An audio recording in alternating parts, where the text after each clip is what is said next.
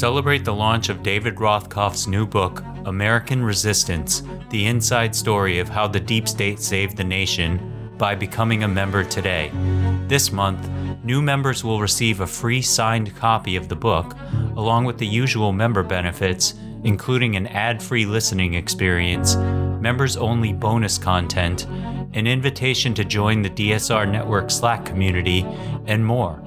To take advantage of this offer, visit thedsrnetwork.com slash buy and select the option titled American Resistance.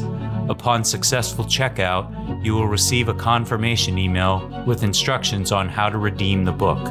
The book retails for $29, but is included with this membership option. You'll just pay for shipping. Please allow two to four weeks for shipping. Thank you very much.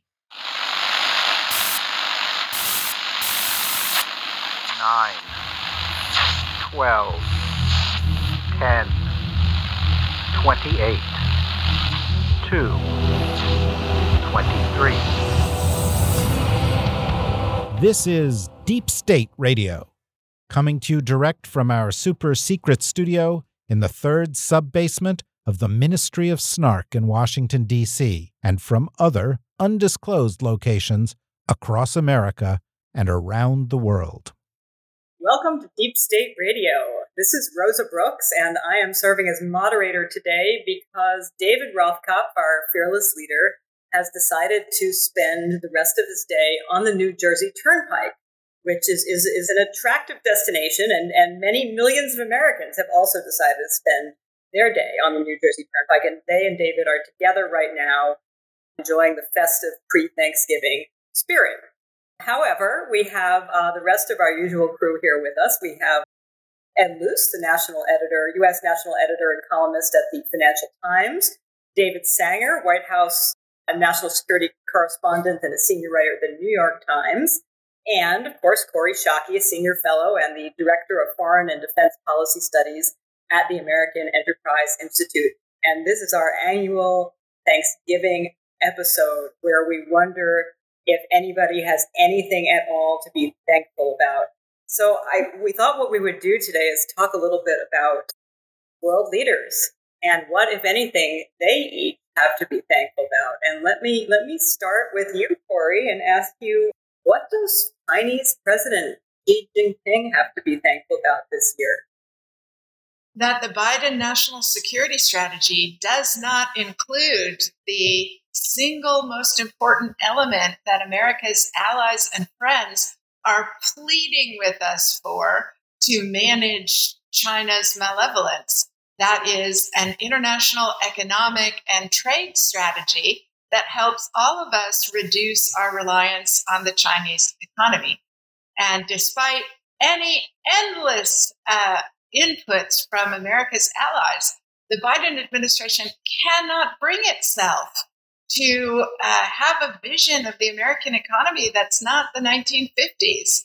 And so we're not going to permit market access or support trade treaties or join the CPTPP or any of the things that will help us hold hands with our friends and even our not so friendly countries that are even more worried about China than they're worried about the United States because it's a big impediment not only to the success of managing China, but to the effectiveness of Biden administration national security strategy. David Sanger, do you agree? Uh, I do. First of all, I say that I think it's wonderful to be back with the original four of us, uh, even if, if our ringleader is um, stranded on the New Jersey Turnpike.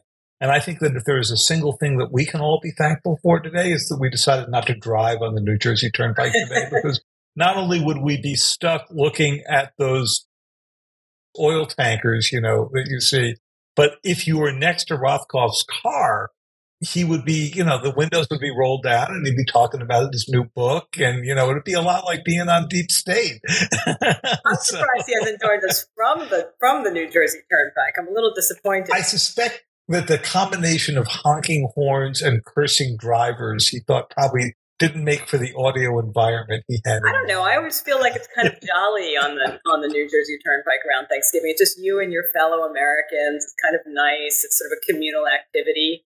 As Simon Garfunkel recommended, you count the cars and you look for America. Right. That's right. That's right. And Ed, when you have been sitting on the Jersey Turnpike in unmoving traffic, have you ever asked the question why your countrymen wanted to hold on to, to this territory to begin with? and had they known what the Jersey Turnpike was going to look like at Thanksgiving, do you think they really would have fought for it? Well, as as you know, I mean, they would have fought more valiantly, but but Trump reminded us that America had some pretty pretty good air force bases nearby, and it was just not an even contest.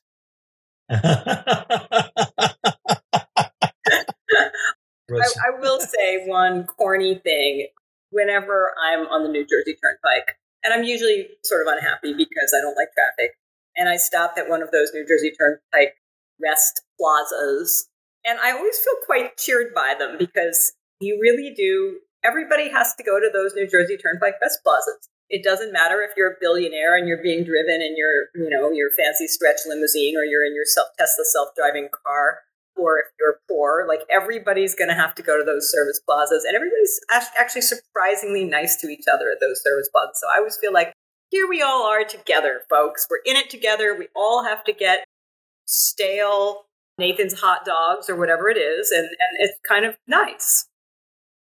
So I drove the New Jersey Turnpike a bunch of times when I was teaching at West Point and splitting my time between Washington and but I was usually driving it at 1.30 in the morning and good coffee at New Jersey turn turnpike stops is something for which I am grateful this Thanksgiving as every Thanksgiving because it kept me from car crashes.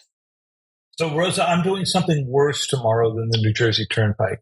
You know, you clustered sort of in the East Coast bubble, uh-huh. folks. You guys always amuse me we're in Dallas and we're going to see friends in Austin. So on Thanksgiving, the day before Thanksgiving, we're going to get in the car and drive down I 35 for four hours to Austin.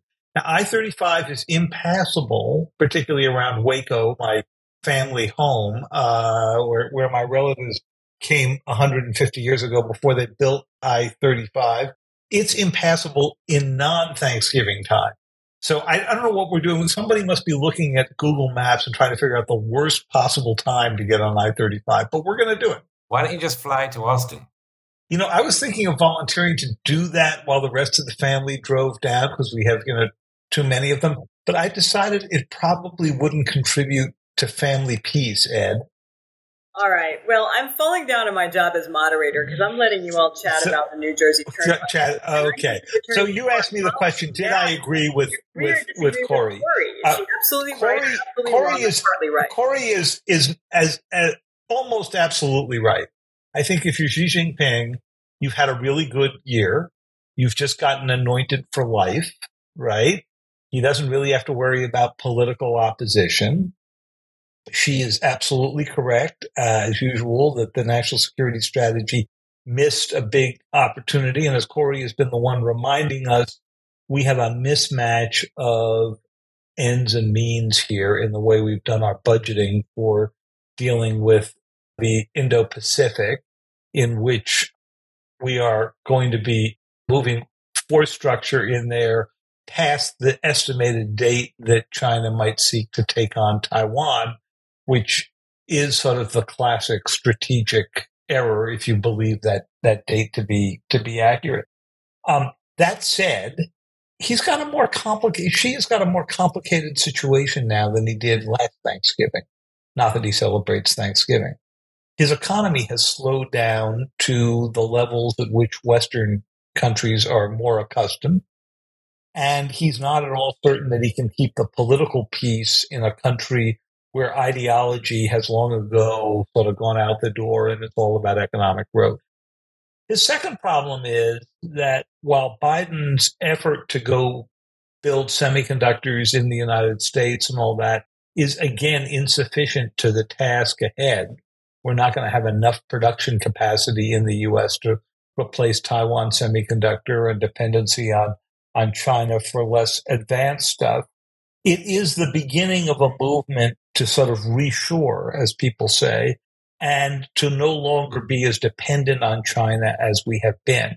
And if that movement keeps going, and if Biden's successor, whoever that is, manages to keep investing in that, and you actually can move a significant amount of production capacity away, then I think China's got a big loss of leverage. And, you know, I was thinking uh, the one thing that maybe she is not so thankful for is his friendship with Vladimir Putin. No, I mean, I, I think he's. By the way, I'm just in, in, I'm getting confused between she and she. Was I uh, earlier? Were you referring to what Kori said? And right. I think well, did, she is always right, but she is that. always wrong. If you see what I mean. Um, no, well, when you say she is always always wrong, obviously you're not referring to Kori. Um, the friendship without limits it's hit hit its limits pretty quickly, um, and it's very clear now. If it wasn't before that, when Putin met Xi at the Olympics, Winter Olympics in February, that he didn't indicate what was going to happen and when it was going to happen, and that the Chinese were blindsided by this, and that they've been increasingly frustrated. I think it is quite interesting that, you know, when Biden met Xi in Bali last week at the G20, and since that Xi has been really going out of his way, having finally ended his self imposed quarantine to try and stabilize things with the Americans, to try and mend some of the more egregious fences, not to overcome the, these Grand Canyon esque differences, but just to stabilize this relationship. And I've no doubt that, you know, Russia's fortunes and its unpredictability have made that uh, more pressing need for Xi Jinping. I have to say, I'm thankful. You asked a different question, but I'm thankful to the um, American independent voter for making, you know, this post midterm election and post and pre Thanksgiving period a lot less foreboding and a lot less dread inducing than it might otherwise have been. This has been a really quite positive shock the midterm elections with all kinds of ripples and reverberations that we ought to be thankful for. So I mostly agree with Ed, but I don't think his gratitude is expansive enough. He ought also to be grateful to the 11% of Republican voters who crossed the line and voted for Democrats, and to all the Democratic voters who turned out in force in order to help elect candidates. But I'm not grateful to those idiots who voted for election deniers. Anyway, um, okay, let me let me shift to another person. Um, how about President Xi's bestie, sort of, sort of bestie, maybe not so much anymore, uh, Vladimir Putin. Kori, does Vladimir Putin have anything to be thankful for? Yes, he should be thankful to the security services who are keeping him in power and arresting nearly 20,000 Russians who have tried to protest against Russia's invasion of war in Ukraine. He should be grateful that the America's friends in the oil producing countries, especially in the Persian Gulf, are assisting him in keeping oil prices higher than countries in Europe and the United States would like and he should be grateful. Let's see, what else can he be grateful for? Oh, that nobody's leaked his Botox records yet, so that he he can pretend not to look as vain as he evidently is. Can I add something else that Putin should be grateful for? The approach of winter. I mean, excellent point, his, David. His his and most people celebrate the approach of winter because of skiing and parties and the opportunity to go to Rose's party in her deep Wyoming underground missile silo that's been converted into a spectacular condo where Kori and Ed and I like the like like the curved bar, you know, around the, the old silo complex. We ski in too. We ski in. That's that's right, and then drop in. You know, but Vladimir has a different reason to be thankful for it because the only way this remains a frozen conflict is if it's really frozen. So he's had a, basically a steady retreat since the initial uh, attacks. we all had it wrong that, you know, we all thought that the Russian military was going to roll over Zelensky and his forces. I think the one thing that could stabilize things is the fact that it's so hard to operate in the winter, although the Ukrainians say no, no, the war started in the and winter. It did start in the winter, but it How started. far we think they're going to slow down? Yeah. But even if it doesn't slow down, this is his one best opportunity, this and next winter, if he's still operating there, to fracture NATO by pumping up the price of uh, gas or maybe cutting it off, and to see if he can break the will of the Ukrainians by forcing them out of their cities by this whole campaign to destroy vast amounts of their infrastructure, which has, you know, looked relatively successful. You know, we all thought that the way you would bring down power grids was by cyber. Certainly I argued that. And it turns out that in wartime, it's a lot cheaper to just put a missile through a substation and turn out the lights that way. So um, that's where he stands. Had it not been winter, I think he would not have much left out there. I agree with Kori that he's got bigger problems coming, and the most fascinating critiques of him have come not from the traditional left, the human rights side, and all that, but from the right, who have been embarrassed by the way the military has failed to perform. If you're like me, you're probably a bit frustrated with the state of our political system today. So, why does American democracy look the way it does? And how can we make it more responsive to the people it was formed to serve? Democracy Decoded is a podcast by the Campaign Legal Center. It examines our government and discusses innovative ideas that could lead to a stronger, more transparent, accountable, and inclusive democracy. In season two, host Simone Leeper covers everything you need to know about voting in the United States. She speaks with experts from across the country and voters representing impacted communities about the deliberate barriers to voting that exist today. She asks, How can we make our voting system more inclusive? Because our democracy works best when every voter can participate.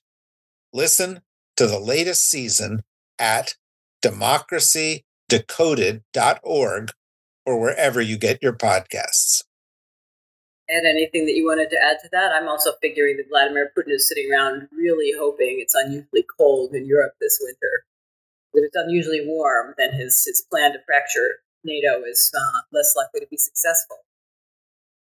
Yeah, I mean, I, I think it probably won't be. And, and I agree with what Kori and David said. I think he, he's continually thankful for and has reasons to continue to thank Viktor Orban, Mohammed bin Salman, North Korea, Venezuela, various regimes at times, Narendra Modi, although less and less as time goes on, and a large number of countries that, that you know, have consistently abstained uh, at, at UN votes.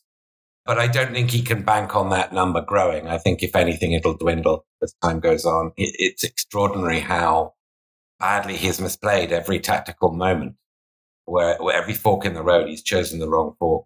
And so even, even people who wish him well, which is not many people I know, are losing their patience. Clearly, China being, being one of them. I think he should be thankful for the guy with the piano wire in the Kremlin who hasn't yet sort of crept up on him um, and strangled him.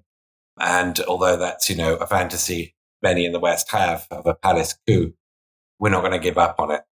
And I'm, I'm curious about your comment. Yeah, I'm curious about your comment that the Chinese are giving up on him. I don't see any evidence of that. And I think, if anything, what's happened now is likely to deepen the relationship between China and Russia because China is the only thing Russia's got going, other than Iran, as a supplier of missiles and and um, drones, and and it's very useful to Xi Jinping to have a large nuclear power that's also dedicated to trying to make life miserable for the United States. So, I mean, yeah, there are tensions out there, and he probably is telling Putin jokes behind Putin's back, but he needs him as much, not as much as, but he needs him much as Putin needs the Chinese.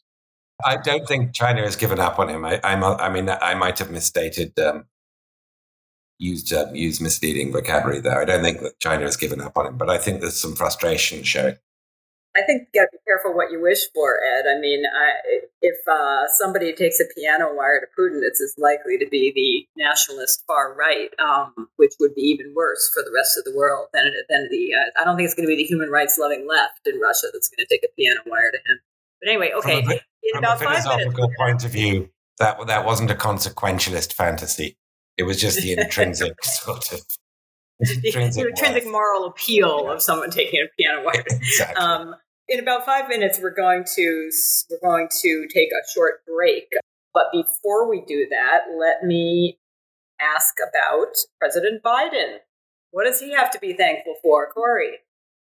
He should be thankful for American voters repudiating most of the election denier candidates in swing states. He should be grateful that European allies responded to the call of American leadership to help support Ukraine.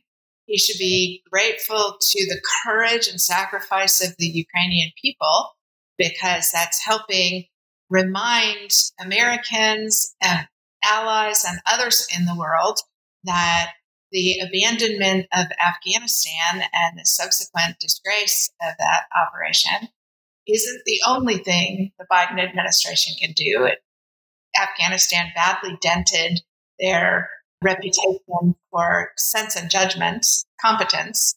He should be grateful that the American consumer is keeping our economy going. And he should, what else? So much to be grateful for. It's been a good year for President Biden. It has. And I actually think all world leaders should be grateful for Botox because I'm pretty sure most of them are, are partaking a little bit. But, David, how about Joe Biden? What should he be thankful for? Well, he's got all those things that uh, Kori mentioned. And he has the legislation that he got through while he still had a democratically controlled Congress. For all of his celebrations about the fact that he didn't take the drubbing that everybody had predicted, he has still lost control of the House, which means that he is unlikely to get almost anything in his domestic agenda through. It's possible that because the Republicans had such a narrow majority, he may be able to cobble together some votes on some pieces of significant legislation if he can get some Republican defectors, but it will require defectors. And so this is, you know, largely over for him. So I think Biden's got a fair bit to be to be thankful for. He also just had his 80th birthday, and you didn't see the White House making a very big deal other than the release of a photograph of him blowing out candles on a coconut cake. That they weren't making a huge deal of it because in the next two years, he's going to have to deal with the question of whether the oldest person ever to occupy the Oval Office would actually run for reelection. I'm going to go to Ed, then we're going to take a break. And just to give you members an incentive to, to stick around uh, after the break, and those of you who are non members, an incentive to join really quickly, we're saving our most special treat for after the break, and that is the return of David Rothkopf, still alive after his battle with the New Jersey Turnpike. Okay, but Ed, what does Joe Biden have to be thankful for? I don't wish to sound callous, but Vladimir Putin um, has done extraordinary. It's given him a foreign policy. It's united the West. It's created a forged a Ukraine, and um, given Biden an historic purpose that he's executed extremely well. We mentioned before the sort of ability of a sufficient delta of American electorate to variegate and vote differentially isn't something that he should and we should all be extremely thankful for. I agree with David. I'm thankful for turning 80. Um, I think he might be thankful at some point for, for being asked to consider whether it's worth being president till he's 86, but that's another conversation. I think everyone who is nearing his age should be grateful to Joe Biden for, for showing that octogenarians can be president. And as I say to my father, one of our loyal listeners, whenever he says he's getting old, I say, Dad, you're not even old enough to be president yet. Um, so it makes all the rest of us feel youthful. Um, okay, we're going to take a very short break, say goodbye to our non members, but our members have more to be thankful for. because they're going to get to hear from David Rothkopf when we come back. Okay, we will be right back.